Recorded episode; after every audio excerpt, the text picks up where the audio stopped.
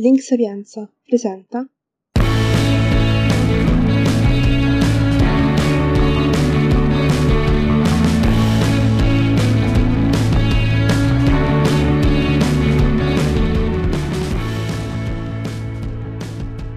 Galactic Guide to Discovery, il podcast di Discovery Link, nato per esplorare l'universo che ci circonda. Approfondimenti di scienza e attualità, ospiti speciali e dibattiti fuori dagli schemi. Tutto questo in un unico luogo, Tante voci si alterneranno, tutte con un unico obiettivo, scoprire i lati nascosti della scienza, rendendoli accessibili a tutti. Don't Panic, progetto del podcast.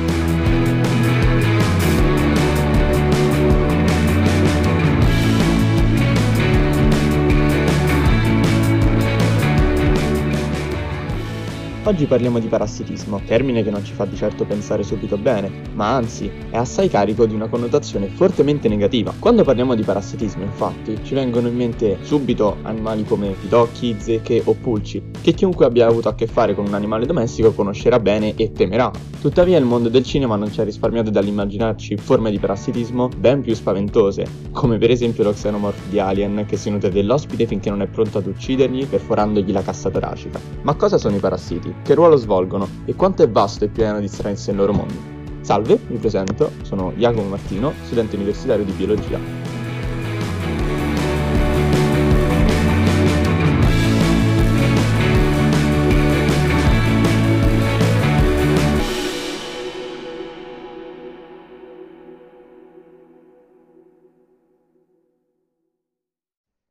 Il parassitismo è un'interazione biologica tra due specie di organismi anche appartenenti a regni differenti. Di questi, uno viene definito parassita e l'altro ospite. Il parassita utilizza l'ospite per varie funzioni del suo ciclo vitale. Queste vanno dal semplice trarne risorse trofiche, quindi alimentari, fino ad adoperarlo come luogo atto alla riproduzione e svolgimento del suo intero ciclo vitale. Spesso i parassiti apportano danni biologici al proprio ospite e generalmente ne abbassano la fitness, sia essa di sopravvivenza o riproduttiva. Tuttavia i parassiti di maggiore successo evolutivo si rivelano essere quelli che hanno meno impatto sulla sopravvivenza del proprio ospite. È importante infatti alla luce di ciò distinguere parassiti da parassitoidi, dove il parassita ha interesse che il suo ospite rimanga in vita il più a lungo possibile, mentre il parassitoide ha interesse che esso sussista e persista solo per un determinato periodo del suo ciclo vitale. Il parassitoidismo è quindi più analogo a una predazione. Anni di coevoluzione e simbiosi hanno portato alcuni parassiti a perfezionare i loro cicli vitali con una raffinatezza che ha quasi del paranormale e dell'incredibile. Alcuni parassiti hanno infatti sviluppato la capacità di influenzare e modificare alcuni aspetti comportamentali dei propri ospiti, praticamente li zombificano. Ciò avviene mediante la secrezione di determinate sostanze ed enzimi, la neuroparassitologia è proprio la branca emergente della scienza che si occupa di studiare e approfondire come questi parassiti siano in grado di indurre tali modificazioni.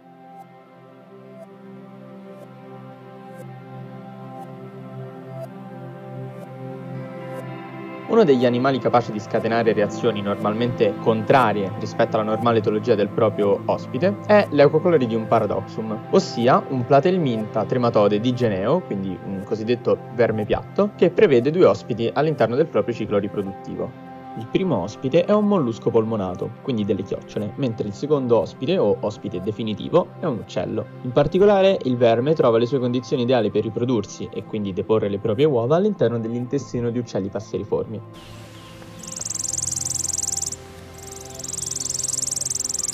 Queste vengono poi espulse e rilasciate tramite le feci. Nutrendosi delle deiezioni degli uccelli, le uova di questi parassiti hanno così modo di accedere all'interno del nuovo ospite, che è un passaggio appunto fondamentale per il corretto compimento del ciclo vitale del parassita. Lo sviluppo delle uova avviene nell'apparato digerente dei gasteropodi. Alla schiusa, le larve si spostano immediatamente nei tentacoli e se ne modificano l'aspetto e con una combinazione di azioni meccaniche e secrezioni chimiche iniziano ad influenzare ed alterare il comportamento del loro ospite. Le chiocciole sono infatti essere solite trascorrere le ore del giorno alla base del fogliame, vicino al terreno più umido e lontano da predatori alati, per entrare poi in attività durante le ore notturne. Tuttavia, l'Eucochloridium paradoxum si dimostra essere capace di alterare il ciclo di attività delle chiocciole, spingendo queste a raggiungere la sommità della vegetazione in pieno giorno. In questo modo, l'ospite transitorio attira l'attenzione dell'ospite definitivo del parassita. Dunque, sulla sommità delle piante, gli uccelli, particolarmente attratti anche dalla forma ormai più simile a quella di un bruco per il colore verde che assume dei tentacoli oculari, vanno a predare le chiocciole o ne asportano appunto le strutture anatomiche atte alla vista che sono ormai parassitate. Queste, le larve contenute all'interno dei tentacoli oculari, possono ora trasferirsi nell'apparato digerente del passeriforme, raggiungere la maturità sessuale e produrre nuovi individui che andranno ad iniziare un nuovo ciclo.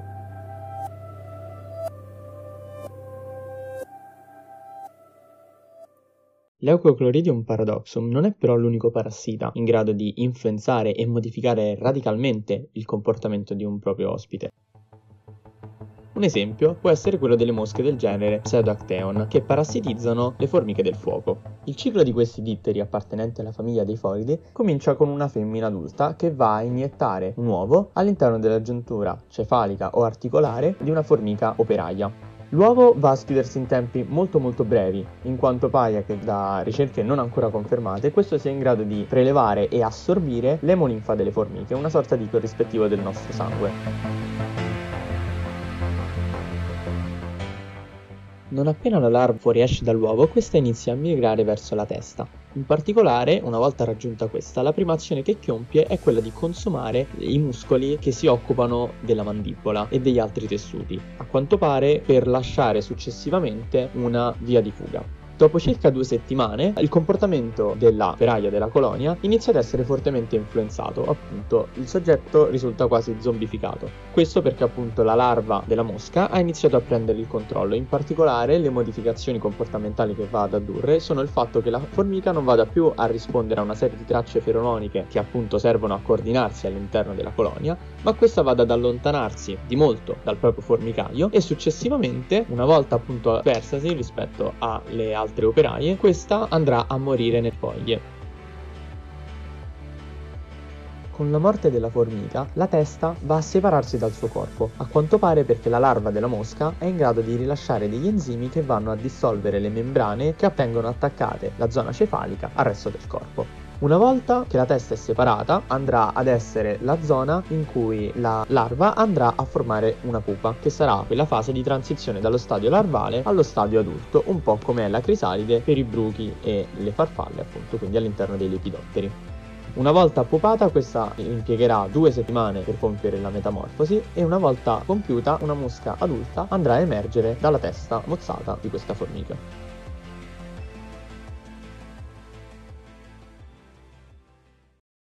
Gli ultimi parassiti, invece, di cui parleremo in questo episodio, sono dei veri flagelli del mondo degli anfibi. Si tratta infatti di Badracochitridium dendrobatidis e Badracochitridium salamandrivorans.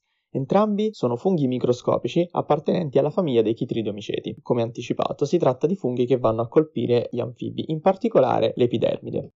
La prima specie, ossia Batrachochitridium dendrobatidis, risulta essere più diffusa ed efficace, e quindi più dannosa, su anfibi appartenenti all'ordine degli anuri, che è quell'ordine che comprende rane, rospi e raganelle.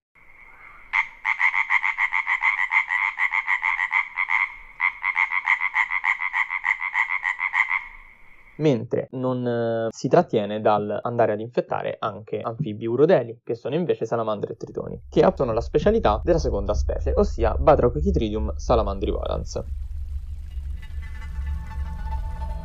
L'epidermide degli anfibi si presenta molto diversa rispetto a quella degli altri vertebrati, questo perché ad essa viene affidato un ruolo non solo di protezione, ma anche particolarmente di spicco per quanto concerne la respirazione. Pensate infatti che vi è un'intera famiglia di urodeli, quindi dei tritoni, e una specie di anuri che respirano esclusivamente mediante uso della pelle. Hanno infatti, in seguito ad adattamenti evolutivi in relazione all'ambiente che abitano, perso completamente la presenza di polmoni.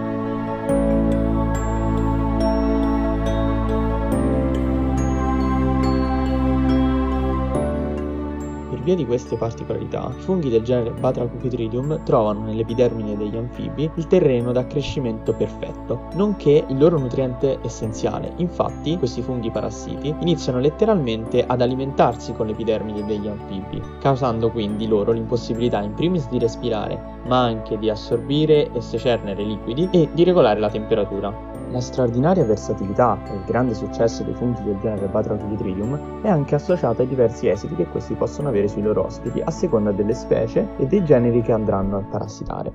Infatti, prendendo ad esempio Batrachitridium salamandrivorans, un fungo descritto solo nel 2013 su alcuni esemplari di salamandra pezzata dei Paesi Bassi, a quanto pare, a seconda delle specie di urodeli che va a parassitare, può avere esiti letali o meno. Questo fungo infatti sarebbe arrivato in Europa tramite pet trade, ossia commercio di animali esotici, in particolare di tritoni provenienti dall'Asia, come quelli appartenenti al genere Psilotridon o Cinops. Su questi tritoni, il Batrachochitridium salamandrivorans, a quanto pare, non risulterebbe letale, bensì andrebbe a incistarsi e sopravvivere tranquillamente utilizzando queste specie come vettori. Al contrario, una volta venuto in contatto con generi differenti di urodeli, quali per esempio i generi europei o nordamericani, andrebbe poi a parassitare queste, tuttavia con esito estremamente letale in tempi anche molto molto brevi per questi animali. Nonostante le due specie del genere Batrachochitridium siano due chitridiumiceti molto antichi, addirittura risalenti al tardo Cretaceo o all'inizio del Paleogene, questi sono tra le principali cause di scomparsa ed estinzione di specie di anfibi dell'epoca moderna. Questo grazie soprattutto all'uomo che è andato a favorire la sua espansione ed aumentare l'areale di queste specie.